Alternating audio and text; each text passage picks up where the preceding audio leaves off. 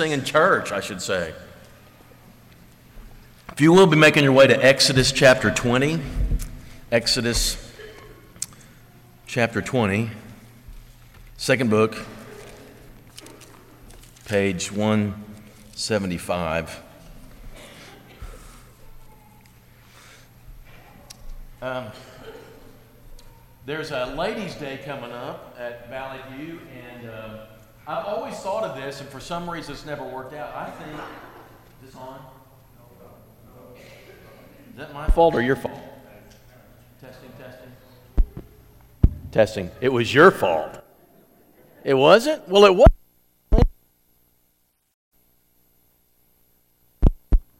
Okay. This is so easy, even a caveman can do it. You the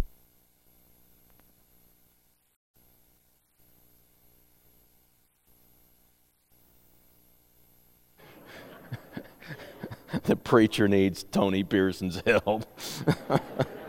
testing, testing. Does that work? Testing. I, I, got it back. Okay. It comes apart like that sometimes.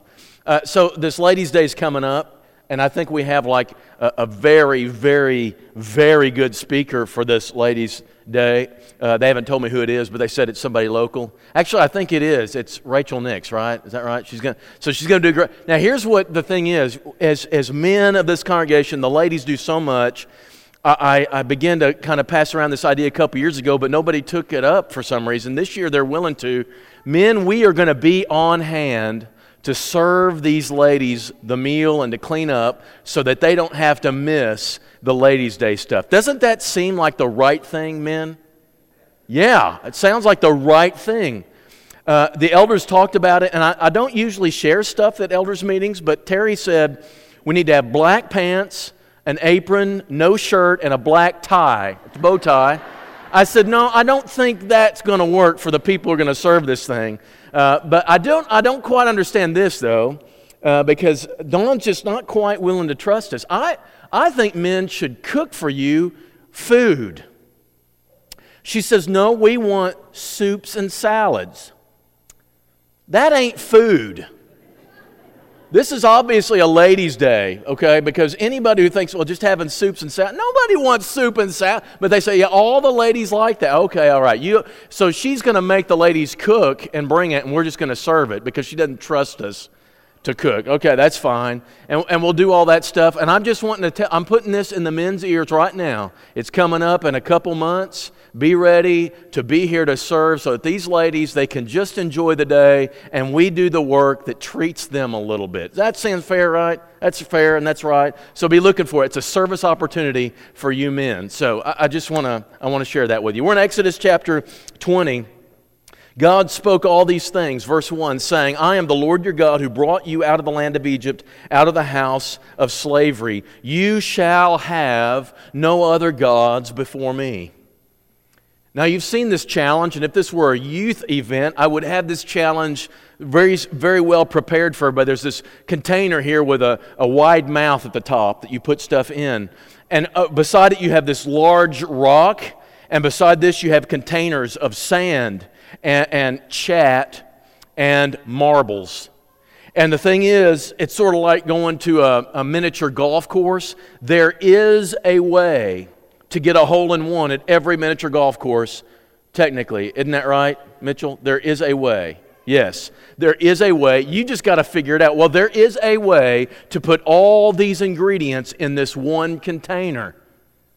But you got to be careful and strategize exactly how to put it in there because if you put it in the wrong way, it won't fit. You've seen this, right?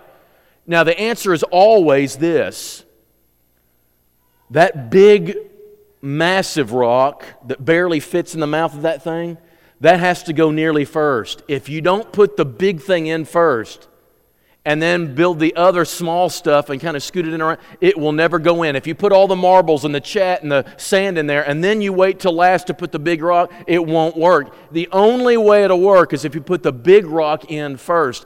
Commandment number one is the big rock. It's not going to work. None of the rest of the commandments are going to work right if you don't settle this one first. There is no other God for you than me, God says. No other gods. Now, it's interesting if you read it, he doesn't really say there are no other gods. He says, You won't have any other gods before me. This is commandment number one for a reason. It's the big rock that needs to go in if everything else is going to fit in beside it. That's the point of commandment number one.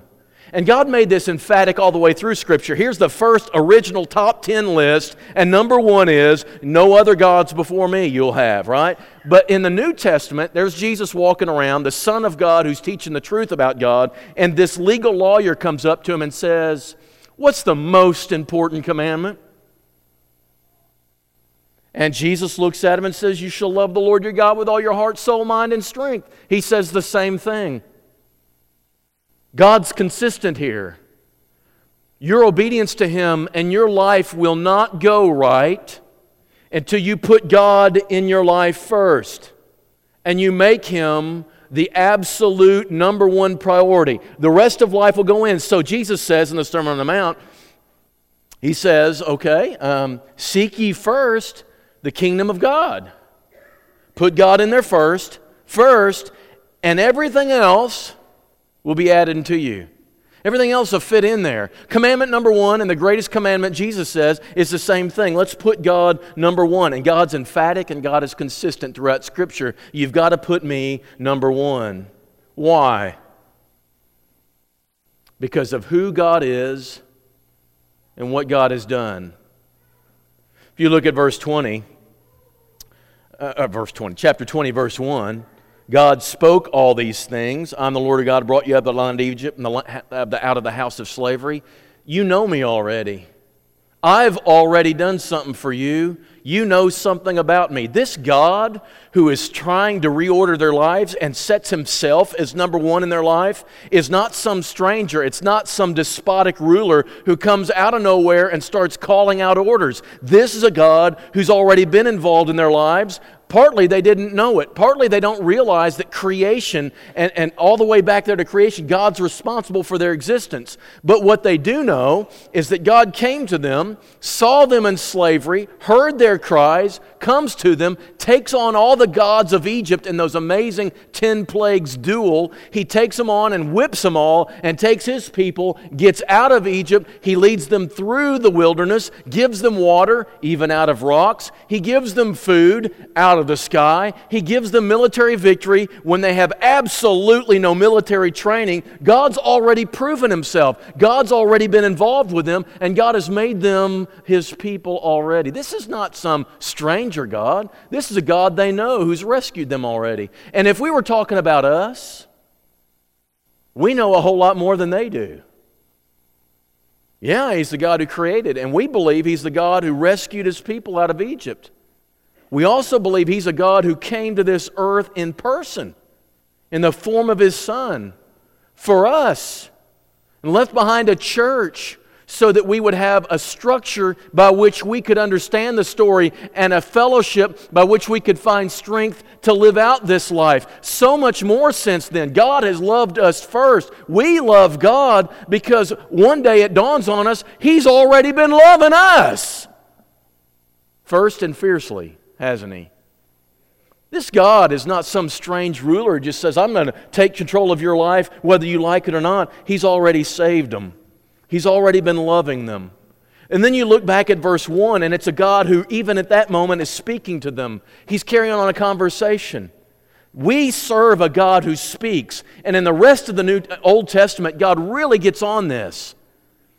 Unlike all the other nations who, who, who create their own gods and, and, and picture them as idols, they have gods that are dumb. They can't hear you, they can't speak to you.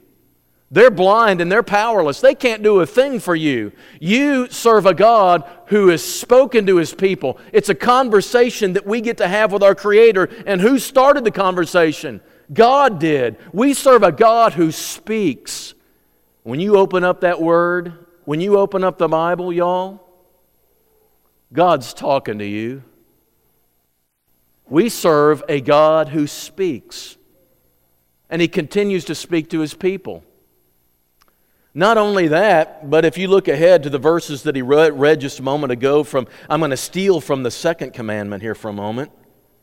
Not only do we serve a God who reveals himself, but in verse 6 he says, he shows steadfast love to thousands of those who love him and keep his commandments. And later on, he says, I'm slow to anger, abounding in love. I will not always accuse. I will not harbor my anger forever. We serve a God who has absolute sovereign power over all things. And what, does, what would a human being do with sovereign power?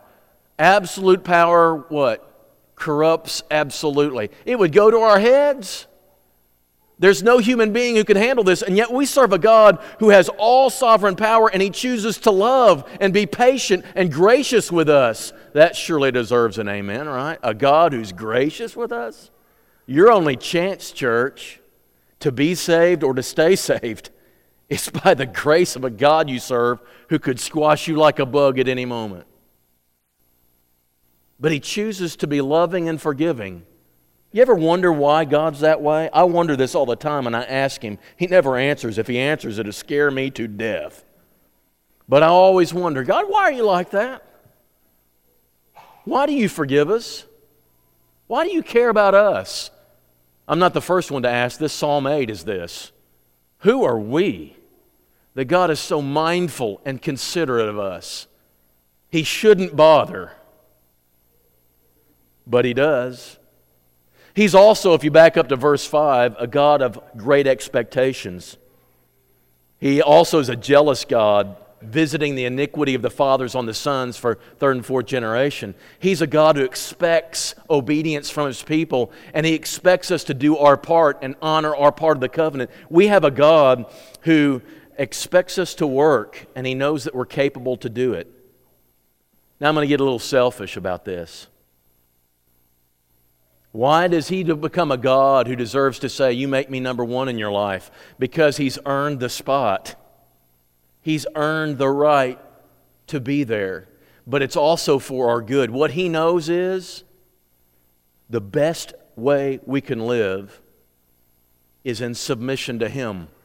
He's doing us a favor when he does this, because there's great benefits to us living this way. Some really struggle with this commandment because it's not monotheistic. He doesn't say there's only one God. He says you guys will only have you'll only have me. But here's the weird thing: you, no other gods before me. There's different ways to translate this. Okay, some people say this: have no other gods that you worship when you worship me. When you come together in my in my temple, in my tabernacle, whatever I designate for my worship, when you come together to worship me, I don't want you worshiping anybody else on the side. I don't want you to have your cell phone with you. I don't want you worship technology. I don't want you, I don't want you to worship anything while you're worshiping me. Could mean that. You buy that? Not me. He's a little more jealous than that. It could mean have no other gods in preference to me. I want to be your favorite. I want to be your very best favorite one. I, I, want there to be others. There can be others, but I want you to prefer me above the others. You can worship some others, but, but make me your favorite. Could mean that, but I don't think so. Could be this one. It could be have no other gods in defiance of me. Don't have any other gods that clash with me. Don't have any of them that, you, that, that, you, that, that oppose me. Don't have any other God that would, that would clash with what I want. Could be that, but I think it's really number four. Don't have any other gods other than me. Literally means don't have any other gods in my face, in my presence. So when you're in my presence, I have your undivided attention. And where is God's presence? Everywhere. So when you're anywhere, let me be your number one, the God that you serve. I think this is what Paul is saying in 1 Corinthians chapter 10 when these believers say, you know, we've been worshiping all our lives these pagan gods and we don't believe in those gods anymore, but is it okay if we go ahead and worship with our friends at these temples because we don't believe in these gods? And Paul says, no, you can't play the game like that.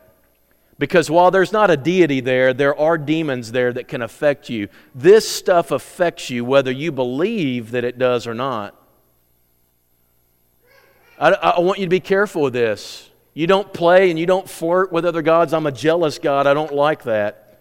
But here's what God knows about us He knows we could make anything a God.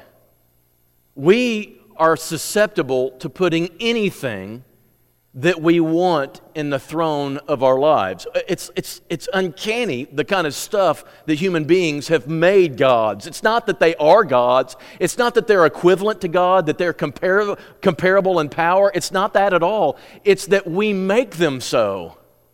We put them in places to be an influence like that for us. God demands exclusive allegiance. A throne is a seat that looks like this, not the one you're sitting on. You know the difference between this one and the one you're sitting on? This one is a seat for one. One person calls the shots that you have to follow. Where you're seated, you can sit 10, 15 people on it, and you can choose which answer you like best. Uh, God by committee. It's like a bullpen right? I'll just choose the one I think might give me the answer I want. God says it's not like that. A throne is a seat for one. I'm either Lord of all, all or I'm not Lord at all in your life. I want absolute priority. I want to be number one. I want undivided loyalty from you. And that may sound picky. It may sound like he's just being a little capricious, right? Like I just want to, I've got, a, I've got an ego. God's got an ego problem and he wants us to feed his ego together. What he's really doing is he's saving our lives. He's pointing out the most dangerous spot in the history of the world is when you take God off the throne and you put yourself on it and your life runs amuck. I'll give you one practical example here in a minute, but I'll give you one Bible example. Turn in your Bibles, if you have them, to Romans chapter 1. And you're going to see this godless description of awful terrible behavior, despicable behaviors that everybody in here would call disgusting, at least most of them. But he says this Romans chapter 1. Verse 19, what can be known about God is plain to people because God has shown it to them. The Bible never tries to prove that God exists, it assumes God exists. But once in a while, it will say, Here's how you know. Go outside and look at the world and look at creation. How did it get here? How did you get here? There's a God. It's plain that there is some kind of power that produced this. His invisible attributes his eternal power, his divine nature have been clearly perceived, verse 20, ever since the creation of the world. It got here somehow in the things that have been made. So they are without excuse. People are without excuse. And people will try to talk you into thinking that they struggle with this, but really, in reality, they are suppressing truth. They are not really not believing truth. They're just choosing not to believe it. For although they knew God, notice this, although they knew God, they did not honor him as God, they did not give thanks to him, they became futile in their thinking, their foolish hearts were darkened, claiming to be wise, they became fools and exchanged God for something else. And so God gave them up. You see that three times. God lets you do this. God lets you take him off the throne and put something else on there. But be warned if you take God off that throne and put something else on it, your life will spiral downward. The first thing you'll do, notice, is that you will allow the lust of your heart to let you do anything your imagination can come up with. Homosexuality is a response to not submitting to a creature God, creator God, like a creature should. You are refusing to do what by nature God has made clear to be the truth, and you are creating your own path created by your own lust. You have removed God from the throne and put your desires on it.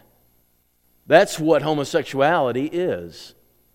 And he goes on to talk about all sorts of other things. Notice verse 28 since they did not see fit to acknowledge God, since they decided we don't want to believe in God, so we'll put something else on the throne, he gave them up to a debased mind to do things that ought not to be done, filled with all manner of unrighteousness evil, covetousness, malice, full of envy, murder, strife, deceit, maliciousness, gossip, slanders, haters of God, insolent, haughty, boastful, inventors of evil. This is what happens when you take God off the throne and put your rear end there. This is what happens. This church, is the evening news interpretation from God. That's what this is.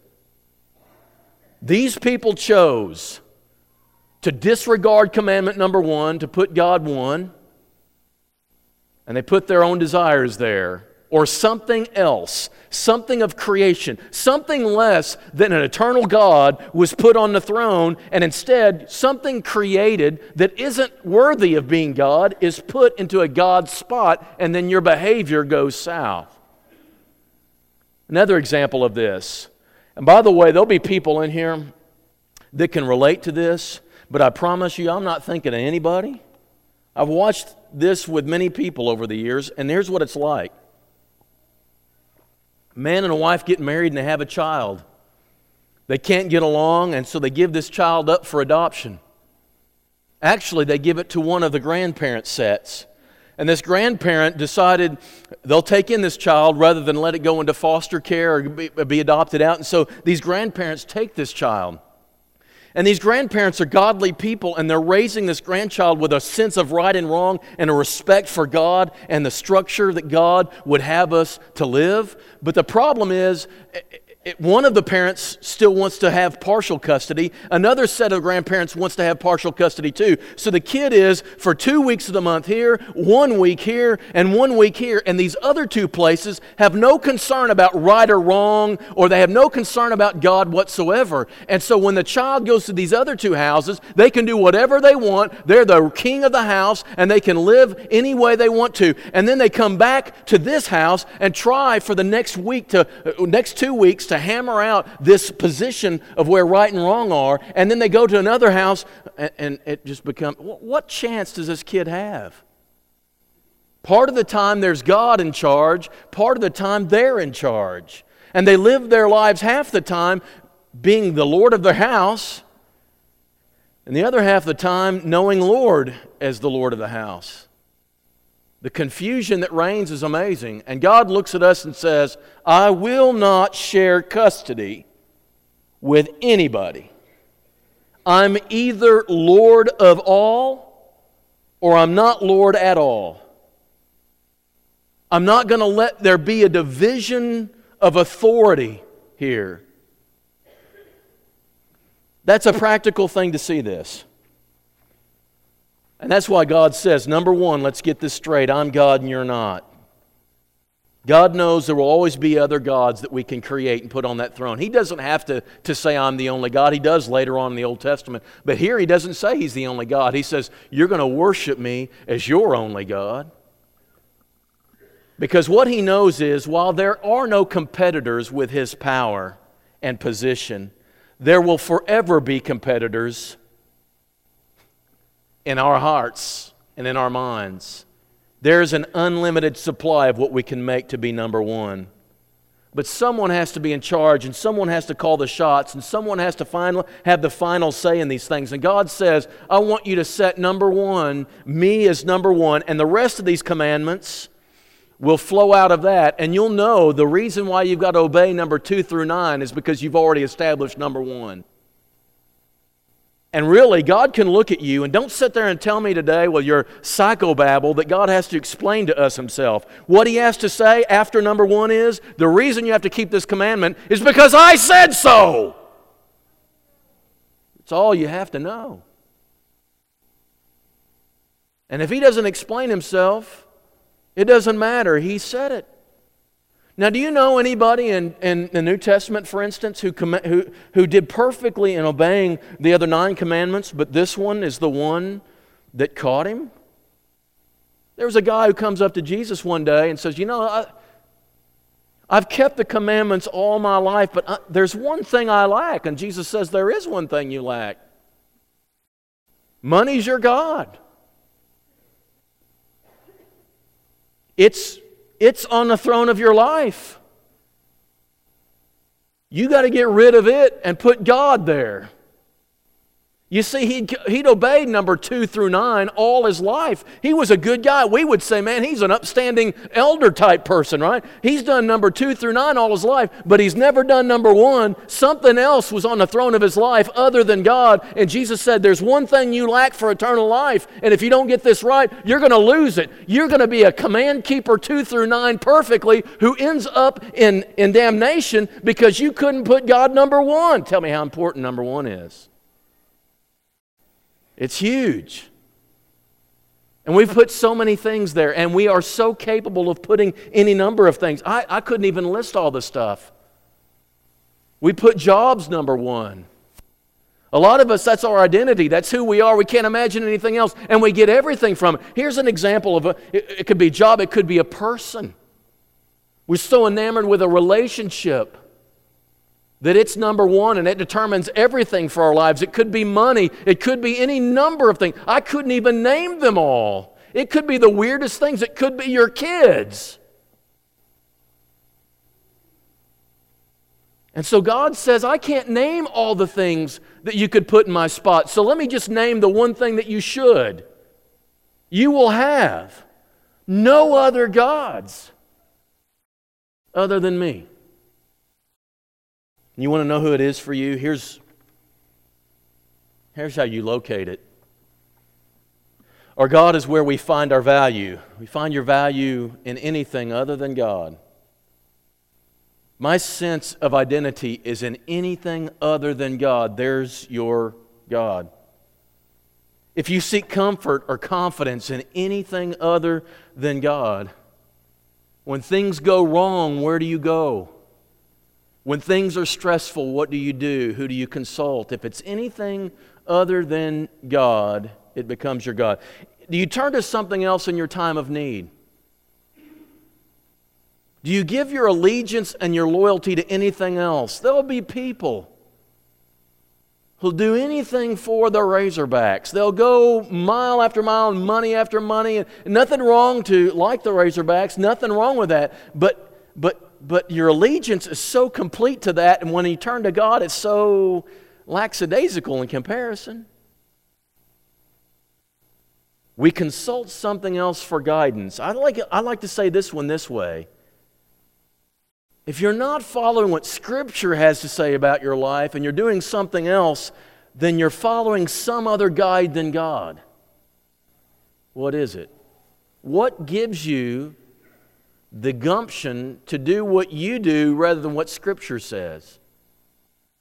Whatever it is that gives you that gumption, it's your God. And you attribute your success to something other than God. What I loved about Wednesday night is you had a bunch of people stand. I had four people stand up, and there was many here who decided we're going to begin our Thanksgiving holiday thanking God. We, we want to thank. If there's anything other than God you give thanks to for the things that you have? Now, you can, in addition to, grateful for people's influence, but anything gets the ultimate thanks. It's your God. If we make God number one, our priority, and our absolute authority in life, these things right here that you see on that list will all be Him. And He's the only one capable of being able to meet every one of those things for you with ease. And He wants to.